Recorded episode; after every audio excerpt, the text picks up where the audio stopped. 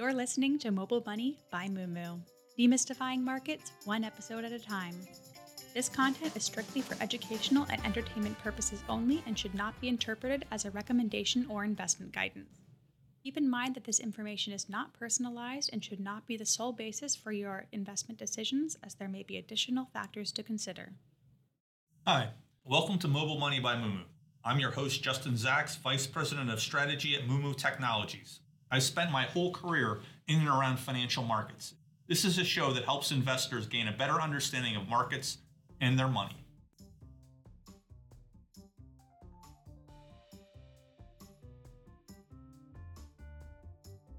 Winter is here, and that means playoff football, which culminates on Sunday, February 11th in Allegiant Stadium in Las Vegas, Nevada, at Super Bowl 58. The big game started in 1967 from humble roots and has become big business for the teams, the league, advertisers, and many stocks which operate in or around the industry. I will also discuss the Super Bowl indicator and whether or not you should be adding it to your trading arsenal. The big game is broadcast in over 130 countries in more than 30 languages, and in the US, it's extremely popular.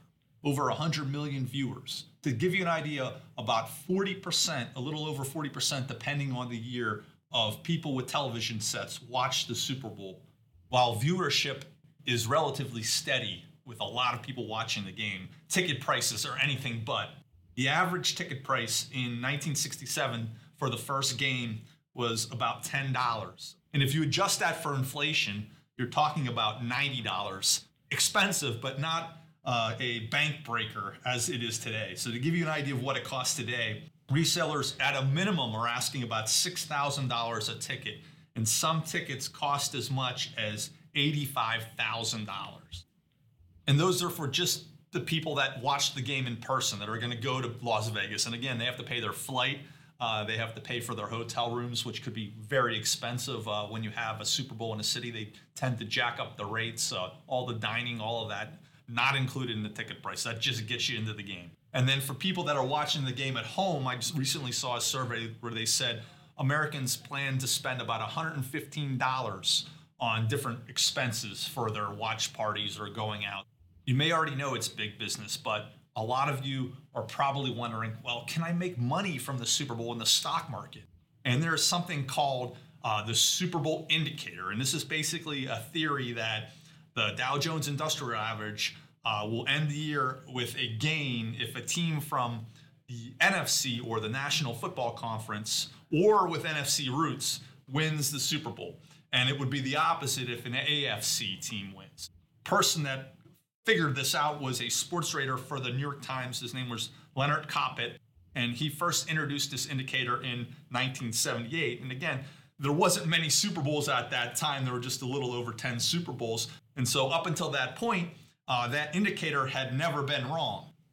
But it comes with a caveat. And what I'll tell you is he looked at teams, uh, some of the teams that were in the AFC like the Pittsburgh Steelers, originally were in the NFC, so he counted them as NFC teams. In Pittsburgh in the 70s, won four Super Bowls and have won six Super Bowls overall. And so that lend a lot into the influencing of the market. If you take that out, if you put them in the AFC, then he would have only been right, whatever, 60% of, of the chance. So you can see uh, this indicator is not always correct.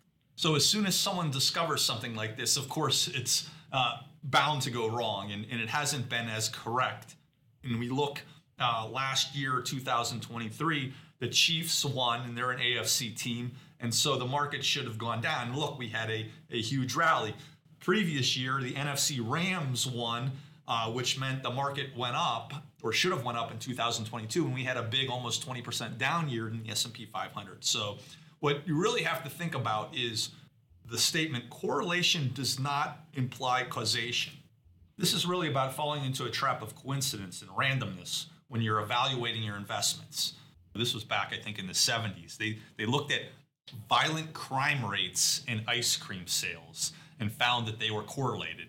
But really, what they failed to take into account for was the hot temperatures, and that hot temperatures caused people to go out more. They were out in the street more, and this caused more violent crime and it just happened to be that you had more ice cream sales. But just because you're selling ice cream doesn't mean it's related to violent crime.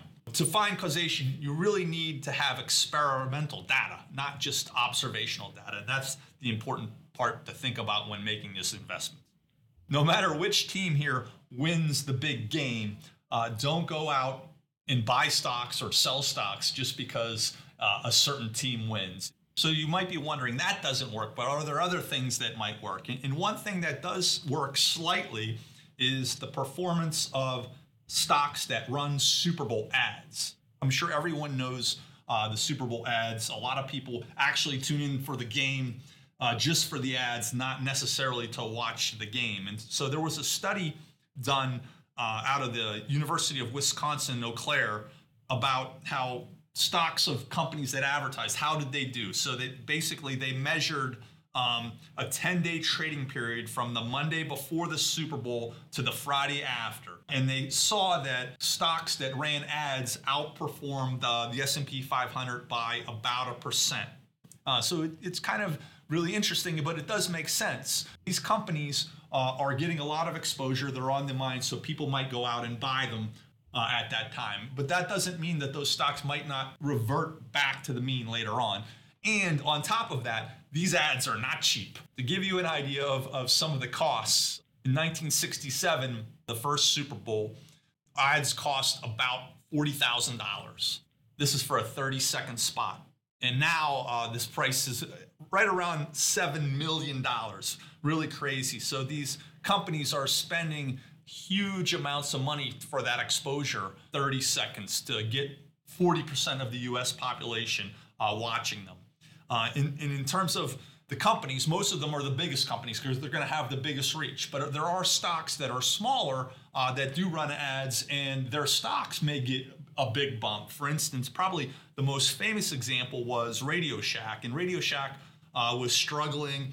And back in 2014, they ran a Super Bowl commercial called uh, the 80s called "They Want Their Store Back," uh, and it was very popular. And caused the stock to go up by 7%. Obviously, that's not going to happen in every case, but you do see these cases where some of these smaller companies could get a bump uh, when they run ads. And the interesting part is, it doesn't really matter, according to the study, it doesn't really matter how good the ad is. It's more about the exposure itself. So just because an ad is super highly rated by audiences or if people think it's really bad, it doesn't necessarily affect the stock performance as much as just having the ad to begin with most famous ads come out of some of the biggest brands that are really tied to uh, the big game and, and what they're trying to get across. And probably the ad that kicked it all off and became the most one of the most iconic ads of its era was uh, for Coca-Cola, and it was called "Hey Kid Catch," and this was with uh, Mean Joe Greene. and Mean Joe Greene was uh, one of the defensive linemen of the Steelers uh, this was in 1979. Uh, and he was known for being really tough and nasty on the defense. He was a really big guy. He was nearing kind of the end of his career. You could see the pain and uh, weariness on his face in the ad. Uh, but then it really showed his softer side when this kid comes up to him and and and uh, they he ends up giving him a coke, and then Mean Joe reciprocates and gives him his, the jersey at the end of the ad.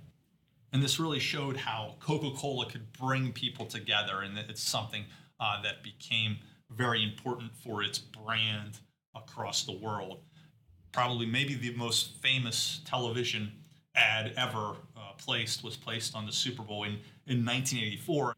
Apple was debuting the Macintosh computer, uh, and it was kind of a play on George Orwell's book 1984, which was this dystopic uh, future The Macintosh was portrayed as a way to save humanity from conformity and, and that you could be different. And so it was just blasting these old PCs and in with the new Macs. Uh, and you had these people marching in unison, and there's uh, a woman that comes in all in athletic gear, and she has this big hammer, and she's just smashing uh, the status quo. And, and it really became uh, a calling card for Apple in the future of being different uh, and being innovative with its technology and something that they still do as a brand to this day.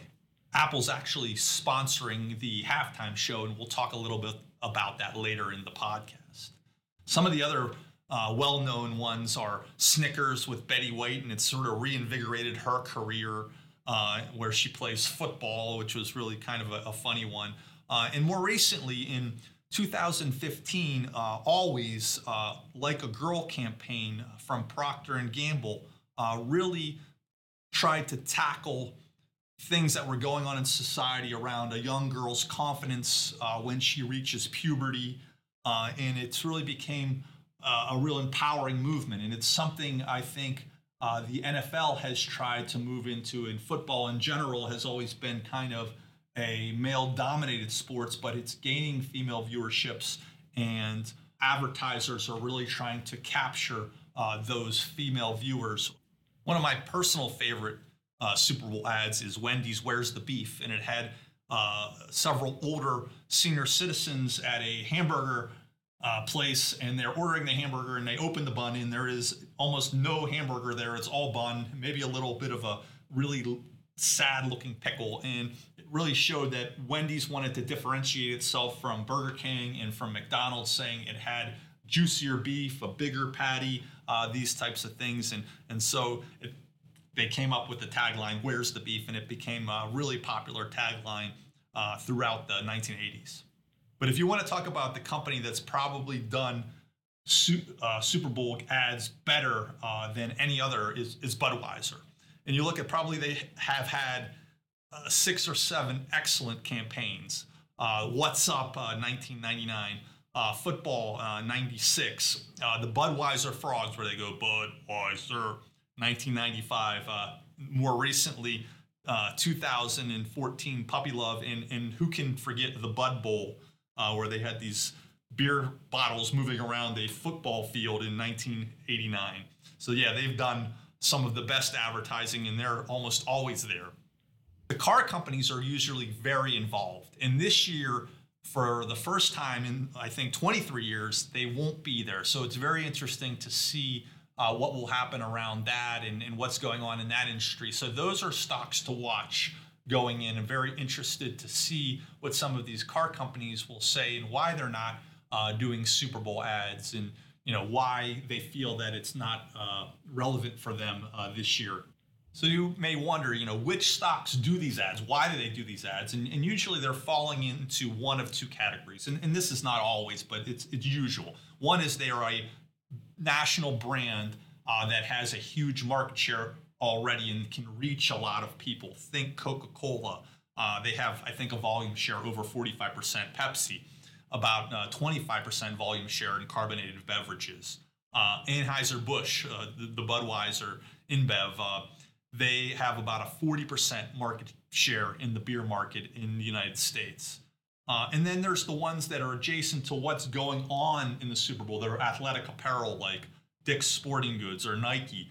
Um, think about Wingstop. Think about all the chicken wings that are eating. I, I, I heard one number about almost 1.5 billion chicken wings will be eaten uh, during the Super Bowl. It's really crazy how, I mean, the Super Bowl has really invented uh, people eating chicken wings because sports bars at that time, they were really going for something a little bit cheaper than your pork or your beef something people could share with each other and just go to a sports bar, sit down, have, you know, buy a big plate of wings for you and your friends. Tiffany's may get a little bump, uh, now owned by LVMH, uh, but Tiffany's has been producing the championship trophy, the Lombardi trophy. Advertising is not the only uh, part of, and the commercials are not the only part of the business of the big game. There's also the halftime show. So the normal halftime is like 15 minutes, and I think you know during the big game it's probably somewhere around 30 minutes, and so they have invite usually a very well-known artist to perform, and the performers actually perform for free. Uh, a lot of people don't know that, but they perform for free. They do cover expenses and production costs. But a lot of people ask, well, well why would anyone do that for free? And it's really about that exposure uh, that you're getting. To give you an idea, last year, uh, Rihanna performed uh, at the halftime show, and her music uh, uh experienced an over 200% increase in on-demand streams and a 390% increase in digital song sales overall. For this uh, big game, we have Usher. He's uh, 45 years old. He's had eight studio albums from 1994 uh, until 2016, uh, but is releasing a new album called Coming Home in conjunction. Last year, uh, they had Apple Music uh, produce the show, and, the, and they will be producing it again. And so Apple also gets exposure for this, and, and I saw a statistic that said last year's show, the halftime show, delivered a $21.5 million of brand exposure for Apple Music uh, during its broadcast. And this is according to uh, ReloMetrics. Another performing artist uh, by the name of Taylor Swift has also had a big influence on the NFL uh, this year due to her boyfriend, Kansas City Chiefs tight end Travis Kelce. And there's been a, a, little bit of a debate on whether Taylor Swift is good for the NFL. And recently there were comments from former coach and current announcer Tony Dungy, who said uh, Taylor Swift is part of the reason why fans are disenchanted with the NFL. And he said, quote, there's so much on the outside coming in entertainment value and different things taking away from what really happens on the field. It's a very interesting take, but there's been a lot of uh, people supporting Taylor, and there's been a lot of people thinking about uh, what the NFL really is. Is this some type of uh, athletic idolatry, or is it entertainment, or is this like the Greek Olympics where they're pure amateurs? No, they're they're getting paid money, uh, and they're also getting paid uh, as sponsors. A lot of these players are influencers, and they're appearing in a lot of these ads. One of the biggest ones is actually Taylor Swift's boyfriend, Travis Kelce. His co manager actually called his $14 million salary a side hustle compared to the amount of money that he earns from all these endorsements. You'll probably see him on commercials for half a dozen brands uh, during the season. That being said, the NFL continues to reinvent itself and continues to find new ways to entertain a lot of people don't think there's anything necessarily wrong with that. Uh, a lot of people can watch the games for a lot of different reasons uh, and they all can enjoy it. That is a microcosm of the big game itself. Some people will watch uh, because it's their favorite team, some people just love football. Some people are watching for the commercials. Some people are watching for the music. And so, whatever your reason to watch, go ahead and do it. You know, please enjoy and uh, let me know if you think the Super Bowl indicator has any merit. Uh, as I explained, uh, I don't see it having very much. But I do want to know any individual stocks affected. Write it in the comments. Uh, let us know, and we'll see you next time on the next podcast. Thank you so much. The opinions expressed are those of the host and any guest speaker, and not necessarily those of Moomoo Technologies Inc. or its affiliates. The podcast is provided for informational and educational purposes only and is not a recommendation or endorsement of any particular investment or investment strategy that may be mentioned or covered in the podcast. All investments involve risk and the loss of principal as possible.